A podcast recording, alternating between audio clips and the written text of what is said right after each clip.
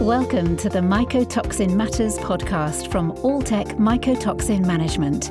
As mycotoxins present an ever increasing threat to livestock production, join us as we discuss these impacts and potential solutions, sustainable farming, and our vision for a planet of plenty. Hello, everyone, and welcome back to this month's episode of Mycotoxin Matters. Today, we're looking forward to exploring more about the interaction of mycotoxins and pathogens in pigs. Individually, there's been a lot of research done on both mycotoxins and pathogens in animals, but up to now, there's only been limited work uh, that focuses on their, their interaction together. To help us understand more, we're joined today by Dr. Radka Borutova from Alltech's Mycotoxin Management Program and Dr. Hazel Rooney from Alltech's Gut Health Team. Radka, um, you've joined us quite a bit and you'll be familiar already to many of our listeners. Hazel, I think it's your first time joining us today. Um, before we start, maybe you could give us a quick introduction to yourself and some of the areas you focus on at Alltech. Thank you, Martin. And I suppose thank you to the whole mycotoxin team for inviting me on today's uh, podcast. Really looking forward to this episode. Um, so, as Martin said, my name is Hazel Rooney and I've been with Alltech just a little over two and a half years. Um, so, I'm based here in Alltech Ireland, and my role is I'm the key account manager responsible for our Irish pig business. And then I'm also our European technical support for our European pig teams. So, I kind of work um, in a range of areas like nutrition, health, management management and welfare um, and get to travel around and see all of our different colleagues um, across Europe as well. So, really exciting role, and everything's going well so far. So, hopefully, for a good year ahead. Brilliant. Well, it's good to have you on. Um, Radka, we'll start with mycotoxins. Um, and I know you put a lot of work in, into preparing the article. Um, so, you did analyze within that, I guess, some of the, the mycotoxin data related to to swine um, finished feed globally. Maybe you could just give us a a background into into what that data is telling us now as regards what is the risk um, for for pigs, and is there anything interesting within that? Nice to hear you again, Martin. Yes, we can go through shortly through the data for the first three to four months. Uh, so I will refer to worldwide data looking at the finished feed for swine involving growers, finishers, sows, gilts, and nursery pigs feed. When we look at the data from Alltech 37 Plus Lab, we can see that 98% of all samples analyzed at 37 Plus Lab we could see there were two to three more mycotoxins on average per sample and more. So we talk about multi mycotoxin contamination of these samples. Of course, that's known fact. On average, there were seven, almost seven mycotoxins per sample observed when we look at these results, which is a little bit alarming situation. The most prevalent mycotoxins were indeed emerging mycotoxins. Uh, but they don't contribute that much in the risk. The most risky group of mycotoxins. So when I look at the uh, risk equivalent quantity uh, metrics, then it would be type B trichothecenes, where we have our usual suspect, deoxynivalenol, which is causing the greatest risk to all uh, finished feeds for, for swine. So I would say the overall risk for sows, uh, gilts, or even the growers and finishers would be moderate to high, and the is mainly coming from type B trichothecenes and a multi-mycotoxin contamination of diets. Radka, in the article, I guess to, to demonstrate that risk, you use the term risk equivalent quantity or REQ. Would you be able to tell our listeners in one sentence uh, what REQ is? Yeah, simply REQ is risk equivalent quantity, as you said, but it helps us to understand the link between mycotoxins and the animal performance. And it's basically uh, an evaluation of the total toxicity of a given mycotoxin mixture based on the amount of individual mycotoxins in reference to the aflatoxin B1. So we assess the risk for different animal species and different animal categories with basically one number which is always a number like a concentration in relation to the aflatoxin B1 toxicity. Hazel Radka has given us, I guess, the introduction on mycotoxins. We're also going to talk about pathogens today, uh, which falls into your area of expertise. In the article, I guess Salmonella and E. coli are referenced quite a bit as, as being problem pathogens in pigs. Would you be able to give us a, a brief background on, on both of those pathogens? Maybe yeah, how prevalent are they within pig herds? How big of a concern are they for producers and why their control is so important? So I suppose from a pig producer standpoint, um, Salmonella and E. coli, they really are two of the biggest concerns in terms of pathogens for pig producers. And that's not only in Europe, that's right across the globe. Um, and it's something that we're always trying to keep under control um, on the farm. So if we just even start off with salmonella, um, so this is a type of bacteria or pathogen that can multiply within the animal's intestine and then lead to enteric diseases. And it's quite similar um, to mycotoxins in the fact that there's very specific categories or uh, serovars of salmonella can have a greater or a lesser influence in specific animals. Um, but when we actually look at the pig industry and um, just focus on what's affecting pig producers, it's really Salmonella typhimurium and Salmonella derby are the two that represent the greatest level of risk to animal health. Um, and we think of the kind of signs, I suppose, that are associated with Salmonella. It's really um, to do with diarrhea and um, is what you see when you've got Salmonella um, presence in the pig herd. So, luckily, most countries have quite strict legislation um, on salmonella presence, but it is something that we always need to be mindful um, and, you know, continuous testing on farms to detect if you do have a salmonella issue. Then on the E. coli side, um, it does present quite similar effects to salmonella in that um, the clinical signs are things like diarrhea, and um, we see a lot of dehydration and um, shivering in some cases, um, and it is a frequent challenge um, on many pig farms. And in terms of the kind of animals that are most affected by um, an E. coli challenge, it's mostly in the nursing and the post weaning phase are the kind of two high risk periods for an E. coli infection. Um, and a lot of our listeners might be aware today that the EU has brought in a ban on the use of therapeutic levels of zinc oxide. And zinc oxide was one of the key tools that pig producers used to have to manage that post weaning diarrhea that was caused by E. coli infections. Um, but as of June of last year, and um, we can no longer use those high levels of zinc, and we now have to try and find more natural and alternative methods to controlling post weaning diarrhea in our piglets. So, just another challenge that pig producers now have to try and get under control over the next couple of months. Hazel, Radka has obviously given us a very, you know, specific uh, overview of the the mycotoxin presence in finished feeds. Is it possible to quantify, um, you know, how frequent the, the challenge is related to to E. coli or salmonella in pig herds? Um, are you able to shed any light on that from your own experience uh, working with producers or just general background? I mean, we would see E. coli um, on nearly all the units. It's not always um, a case that they're presenting uh, clinical signs a lot of the time, particularly with salmonella, it's the subclinical salmonella that's the most common presentation and the most common problem experienced by the majority of pig herds. So, although your um, pigs might not be showing visible signs of an E. coli or salmonella infection, a lot of the time there is subclinical cases going on on the farm. So, it's it's extremely common and it's definitely an issue that's being seen, like I said, across the globe, um, and something that we've be always really, really mindful of.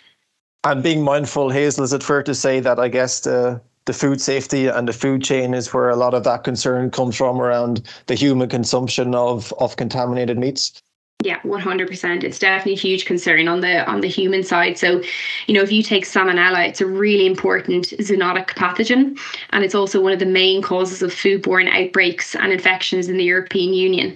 And um, it's the same thing when it comes to E. coli. We get a lot of food poisoning uh, caused by exposure to E. coli that can lead to diarrhea, fever, and stomach cramps in humans. Um, and while thankfully these cases are rarely fatal, um, they can be extremely unpleasant for people, and usually recovery takes a couple of days to get over that. So for um, salmonella, like I mentioned earlier, there's a lot of kind of legislation in place and control programs in place as well to try and keep those levels low. Um, so if you take the UK, for example, the Food Standards Agency carries out a close monitoring of all the abattoir test results. So they will test pigs when they go to the slaughterhouse and any action is taken if the equivalent of 6% salmonella presence is detected. So they're really trying to reduce the risk of any um, zoonosis or foodborne outbreaks occurring due to salmonella and E. coli infection in our pigs before it gets into the food chain. Thank you, Hazel. Um, Radka, I guess now we've we've looked at both mycotoxins and pathogens individually. We may move along to uh, to the into, to the interaction uh, of those uh, in the animal or, or pig specifically in this case. When you looked at the literature on this, I guess you know, is it fair to conclude that looking at the frequency of both mycotoxins and then what Hazel outlined from a, pathogen perspective, is it fair to conclude that they do coexist in most cases on pig farms globally?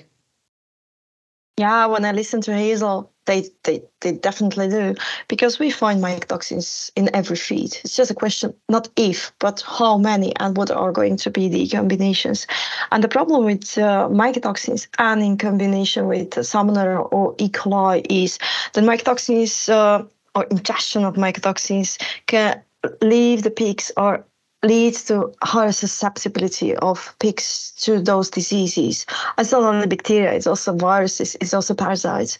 But on the other side, uh, Salmonella, E. coli, and other diseases, they also are opening the door for mycotoxins because they also cause inflammation and destruction of the enterocytes. I mean, know 70% of the immune system is located in the gut, and that's where it com- uh, comes from. So, on one side, mycotoxins are opening the door for Salmonella and the E. coli, and on the other side, uh, Salmonella and E. coli, they can also uh, destroy the gut uh, bacteria like Lactobacilli, uh, bifidobacterium, but also cause inflammation of the gut and increase the passage of mycotoxins through the intestine. So it's it works both both ways. And I would say just just to, to shortly summarize how mycotoxins opened gate uh, for bacteria, because it could be interesting to understand these. It's the first everything goes through the gut everything starts in the gut. Mycotoxins, they can cause uh, gene mutations uh, inside the enterocytes. Uh, they can modify the intestinal microflora, as Salmonella and E. coli do as well. They also alter the composition and the, uh, the production of the mucus, which is protecting the gut lining. And very importantly, mycotoxins, they increase the transepithelial passage of bacteria and luminal antigen, antigens uh, due to the transcellular uh, passage, or they increase the transcellular passage because they have an impact on the tight junctions. They're just proteins which are connecting the intestinal cells. And also they um, how to say modify the secretion of uh, pro-inflammatory cytokines.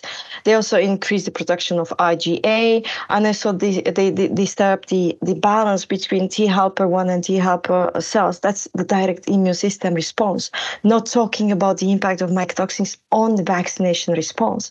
So was very, very short summary how mycotoxins can open the gate for bacteria, but we have to also think the other way. Bacteria can also open the gate for mycotoxins. I think it is uh, interesting, and both of you have said it. Radka, I guess when we think from a mycotoxin perspective, we normally think of how have how mycotoxins create a, a greater pathogenic risk. But I think even in, in the article, and you've both said it here, um, it can often work in reverse, where where pathogens are, are leaving the door open for a heightened uh, mycotoxin problem in the animal as well. So certainly something for for people to be aware of.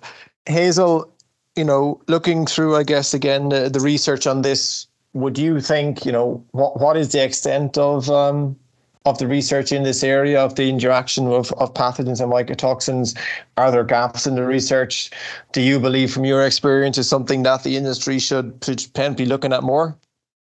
Yeah i definitely think although martin you know there is a huge amount of research and information available looking at the synergies between these two i think there's always more room for mycotoxins especially you know Radka has spoken about in the past about these emerging mycotoxins now that we're learning more about and more information is becoming available. And i think as we start to learn more about those mycotoxins that's going to warrant more research being done in this place. And um, same on the pathogen side you know we're always learning about new diseases and disease challenges in pigs. So i think if you can do more research that's looking on how pathogens are going to increase the mycotoxin challenge and vice versa. If there's a high mycotoxin load in the feed how does that then increase the pre- prevalence um, of introducing pathogens on your herd? So i think it's it's definitely an important area and hopefully more research is going to be conducted on this in the coming years I guess we've gone through the interaction um, and, and what it's leading to in the animals. Um, as we as we move toward a, a wrap up um, from both of your perspectives, interested to hear, you know, how are we seeking to to control both of these issues on farm? Is it a combined effort, or are are there opportunities? Should it be a combined effort? I guess, or are we doing things individually? Yeah, it's a definitely combined effort. I think Hazel can uh, summarize it from her perspective. I will go to the mycotoxin management very quickly. It's basically the successful mycotoxin management few important steps. First, we have to identify the risk. That's what we are doing when we were starting the entire discussion today, we're talking about the REQ. We're talking about knowing which mycotoxins are the most prevalent ones, which mycotoxin combinations are doing what kind of risk. That's the first. So identify the risk, test your samples. Uh, the, the, the, the, second one is the, the risk quantification. And the last one is the risk mitigation with the help of the mycotoxin binders, the activators. So, in my opinion, that would be the three major steps to control the mycotoxin risk. And of course, then I think Hazel can summarize how uh, we can control the environment and the, the everything from the, the perspective from of the diseases, the, the bacteria and the viruses, parasites, whatever. Absolutely. So I suppose from from my side, when we're working with um, pig producers, it's so important to have a robust biosecurity in place that's going to address both your external and your internal biosecurity measures.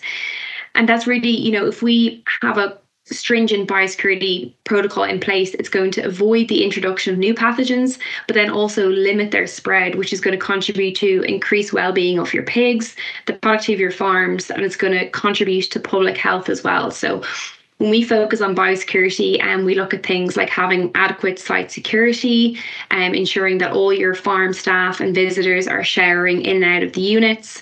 You know you've got strict routine hygiene procedures for things like your boots your clothes hand washing and all the farm equipment.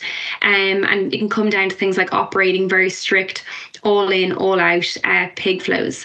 So biosecurity would be the first step, and we do a lot of work with the veterinarians and the farmers themselves to put those programs in place. And then we also look at the wider approach of also improving the overall health of the pig herd and the piglet immunity as well. So through a lot of our technologies and um, things like Actigen, that has a really beneficial effect on increasing gut health and development um, and also an increasing piglet immunity. So when those piglets have um, a more established immune system in place, they're going to be better able to cope with those challenges that we see with that kind of E. coli infections and that post weaning diarrhea around weaning time. And we know as well, Actigen obviously has a very um, positive effect on gut health and performance. So we're seeing the beneficial effect in terms of the piglets are more robust so they can withstand those challenges. But they've also got a healthier gut in place as well. So we see better nutrient digestion and absorption, which leads to the better growth performance. So it's kind of taking that holistic approach and how we can manage those pathogens. And for me personally, I think it all comes down to biosecurity first and then looking at improving the overall health and immunity of your herd. Radka Hazel, um, thank you for sharing the, the knowledge and expertise with us today. Um, it's great to be able to get, I guess, a perspective from from people who are working directly with uh, with producers each day in terms of how they are, are navigating the various challenges around both mycotoxins and pathogens. Radka and Hazel have only given us, I guess, a, a quick snapshot um, of, of the topic if you as a listener would like to to read more or find out more, the full article is available online at knowmycotoxins.com, um, along with a wealth of other um, information uh, related to to a wide range of, of topics there. So go on and, and feel free to have a look. Um, and obviously, uh, Radka and Hazel will be more than happy to to answer any more questions you may have. Uh, just feel free to get in touch with us there. Thank you all for joining today, and we'll be back next month with another episode of Mycotoxin Matters. Thank you. Thank you. We hope you enjoyed listening today and look forward to you joining us next time on the Mycotoxin Matters podcast. For more information on the topics discussed, please visit knowmycotoxins.com. That's K N O W mycotoxins.com.